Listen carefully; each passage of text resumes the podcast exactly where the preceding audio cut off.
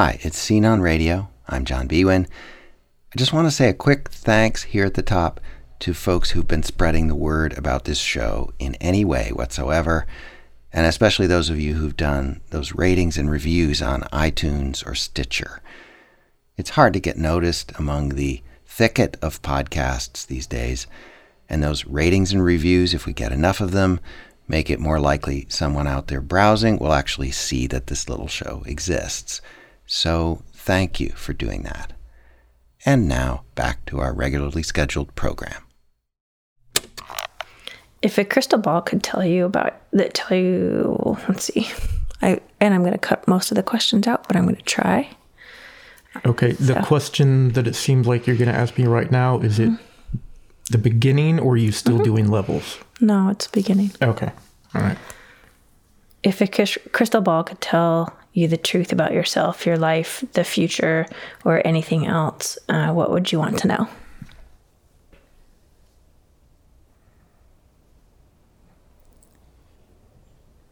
If I'll find peace and happiness with myself in the future.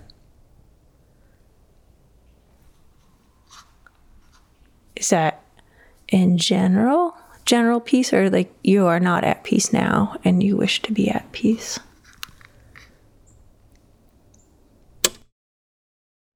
To be in a close relationship of whatever kind is to have power, whether you want that power or not. The power to surprise, to affect, to hurt, to please the other person. And of course, that goes both ways, so relationships also mean being vulnerable. The people we love the most can upend our lives, or at least make things interesting. In this episode, a couple of stories about surprises, curveballs thrown by a loved one or a close family member. First, producer Qathi Hart takes us inside her marriage, where her partner's profound transition is shaking loose new questions for Qathi about her own identity. My husband and I recently went through a popular questionnaire trending at the end of 2014 36 questions to bring you closer together, a psychological study entitled The Experimental Generation of Interpersonal Closeness. The study suggests couples will take about 45 minutes to get through the gradually intensifying self disclosure and relationship building tasks. The authors conclude that they believe the best way for you to get close to your partner is for you to share with them and for them to share with you. I pitched this idea to my spouse because our relationship is shifting, and I wanted to have a chance to invite closeness during a time of transition. To get through all the questions, my husband and I took about four and a half hours, and it was exhausting. If he could wake up tomorrow having gained any one quality or ability, what would it be? Um, I would no longer be male. Is that hard for you to say? Not when I'm just sitting here with you. And this is more than a, a wish or desire. This is something that you're actually doing, right? You've already started the process. Yes, I'm roughly a year into hormone replacement therapy. I don't think I'll be as happy or as comfortable in my own body looking differently on the outside than I feel on the inside. Looking in a mirror feels like I'm looking at the wrong person. The person I fell in love with is changing. Changing in ways that I support and honor. I'm an open minded person, and I don't care what wrapper my true love comes in. True love is true love. That's what I tell myself, and that's what I told my spouse when we were dating. And it's with this openness my spouse has the space to pursue their authentic self with love and support without judgment. I guess it would be important to know on occasion I might get a bit melancholy, and some of those times I might need a little bit of space, or I might need to be held, or I might need or want some sort of injection of positiveness. And to make it even more complicated, I probably wouldn't communicate which of those three it would be to know. As my husband becomes my wife, I'm losing my husband. This is a grief that is coming to me sooner than I ever expected. Meanwhile, I'm becoming a lesbian on somebody else's terms. And this is a lot to contend with. The problem that I have is that I don't have anybody to be talking with about how I'm responding to or feeling through your transition. I don't have anybody to bounce feelings off of. And I feel really super isolated in that. While I'm lovingly nudging my spouse to live authentically, I'm uncomfortable with the transition that's happening to me along the way. I figured if I were to be gay, it would be on my own terms and this is not on my own terms. What do you value most in a friendship? I value open honesty and frankness and forthrightness. The, all those things add up to trust. What does friendship mean to you? Friendship is what it is between two people, and it's specifically different for each friend.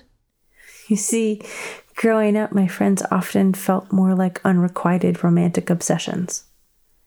I thought that's what friendship felt like confused emotions of excitement and awkwardness, and accidentally electric touches.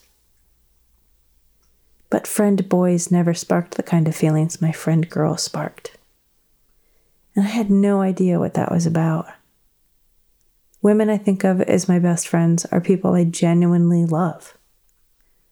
I can count them on one hand, and we don't connect very often, but when we do, it's as if no time has passed we pick up our stitches and knit on. When I was a teenager, I had a few boyfriends. Kind of. You know, those relationships didn't feel anything like my girlfriends. My girlfriendships were so confusing, I decided to lump everybody into the friend zone and determined that friendship was an intense thing that felt like new love, but without sex. When I started producing this piece, I wasn't certain what I would get out of it. I had hopes and an idea to push towards falling in love with the woman my spouse is becoming.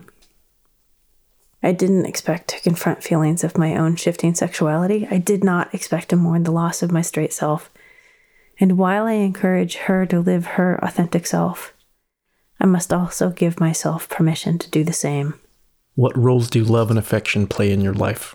Uh, enough that I have be in love tattooed on my knuckles as a bit of magic, a prayer, a mantra, a reminder to be in love. Oh, do we feel like we're more in love? That's not one of the questions.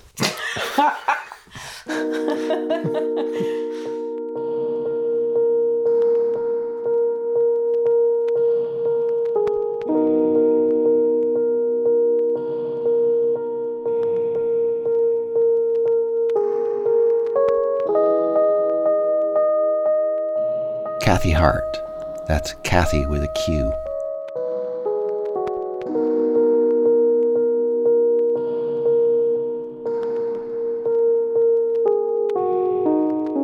Lots of family relationships are complicated, and those complications tend to proliferate in families divided by divorce. What happens when someone in a family, nursing resentment, decides to tell a big lie and insists that others go along? John Rash has a situation like that in his family. John is from the mountains of western North Carolina. He made this piece and called it Sister Story.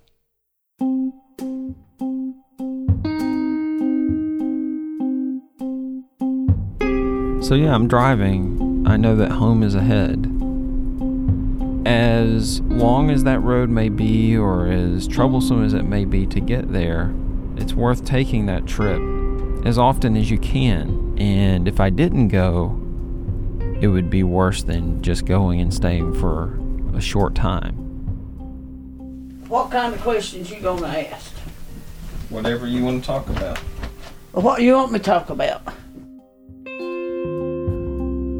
There's a certain anxiety about family, especially when your family is broken like mine is. Your parents are divorced and the kids have decided to align themselves with one side or the other. And I want you to tell your sister about my eyes, and this might be the last year that I see. And that's no joke. Why do I have to tell her? Because she won't talk to me. I was hoping your sister wouldn't be here. Barbara. And who who else would be coming with her? Her husband, Rich, and Nick and Sam. And who's Nick and Sam to you? Grandchildren. I have phone communication with Nick, but Barbara's probably going to cut that off. She's accusing me of putting Nick in the middle of mine and her problems, which I've never done or I would not do. I mean, I've always tried to be a good parent. I don't know what you guys think about it, but I tried to sacrifice everything I could because I put you guys first.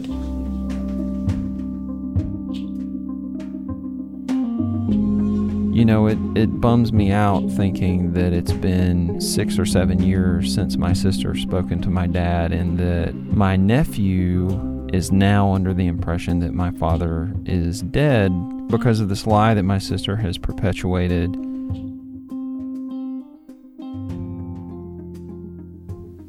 She has no reason to keep him from me.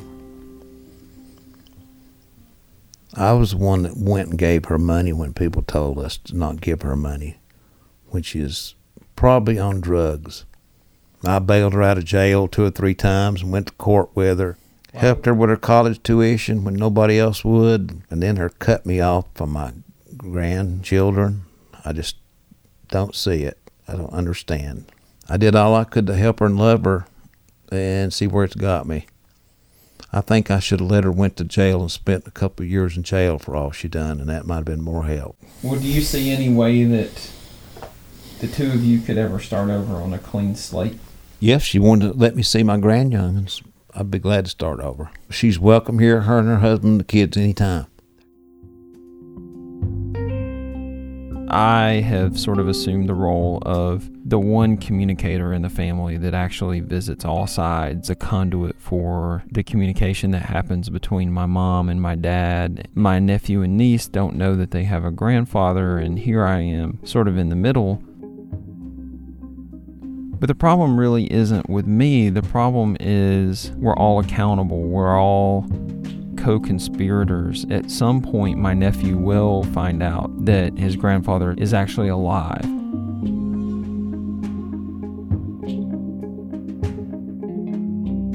I think he should know. I don't think he should have ever been lied to in the first place because that's his family and he needs to know his family.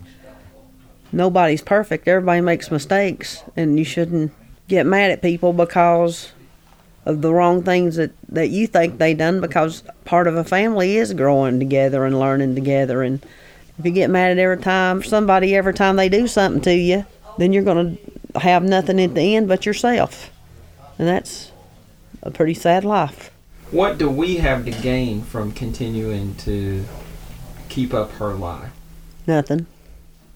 Well the only thing i can see is that we do get to see the kids and I'm afraid that if if we did tell her the truth, that she would probably never let us see Nick and Sam again, ever.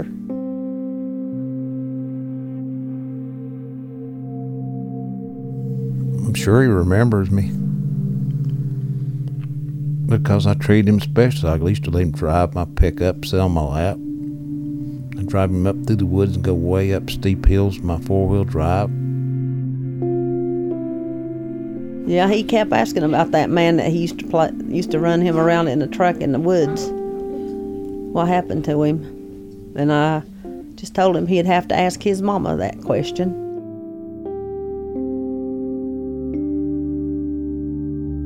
I look at Nicholas's picture every day, and when I look at it, I cry.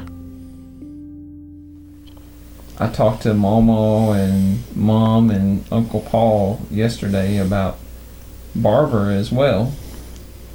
I was surprised to hear them say they don't agree with the way that she has lied to Nick and said that you're not here anymore. I just think that it's the one really outstanding issue in our family that you talk about it sometimes, but they had never really talked about it. Well, I know you sent me a text message asking for Barbara's address. And I, I sent you her address, but I don't know. I guess I'm curious what you thought you might do with it or what you were. Just thought I might try and find him sometime and say, Nicholas, this is your grandpa. I'm still alive. this lie has become a wedge between our family. And uh, I just feel like it's worth talking about.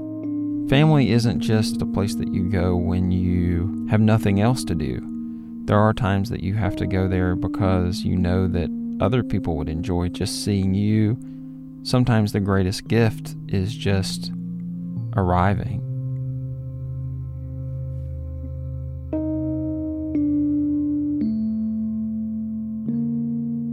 John Rash.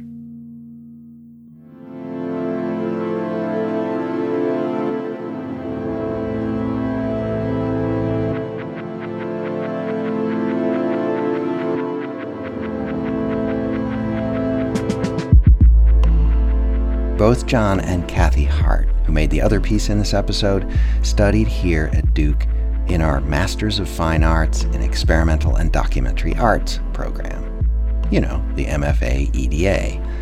Both came as visual artists primarily, Qathi an animator, John a photographer, but they studied audio with me, and I would say both show a certain knack with the medium.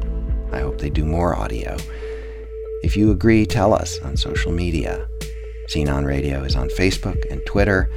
Our website is sceneonradio.org. There you can see a photo of that tattoo on Qathi Hart's knuckles please subscribe to the show on your favorite podcast app.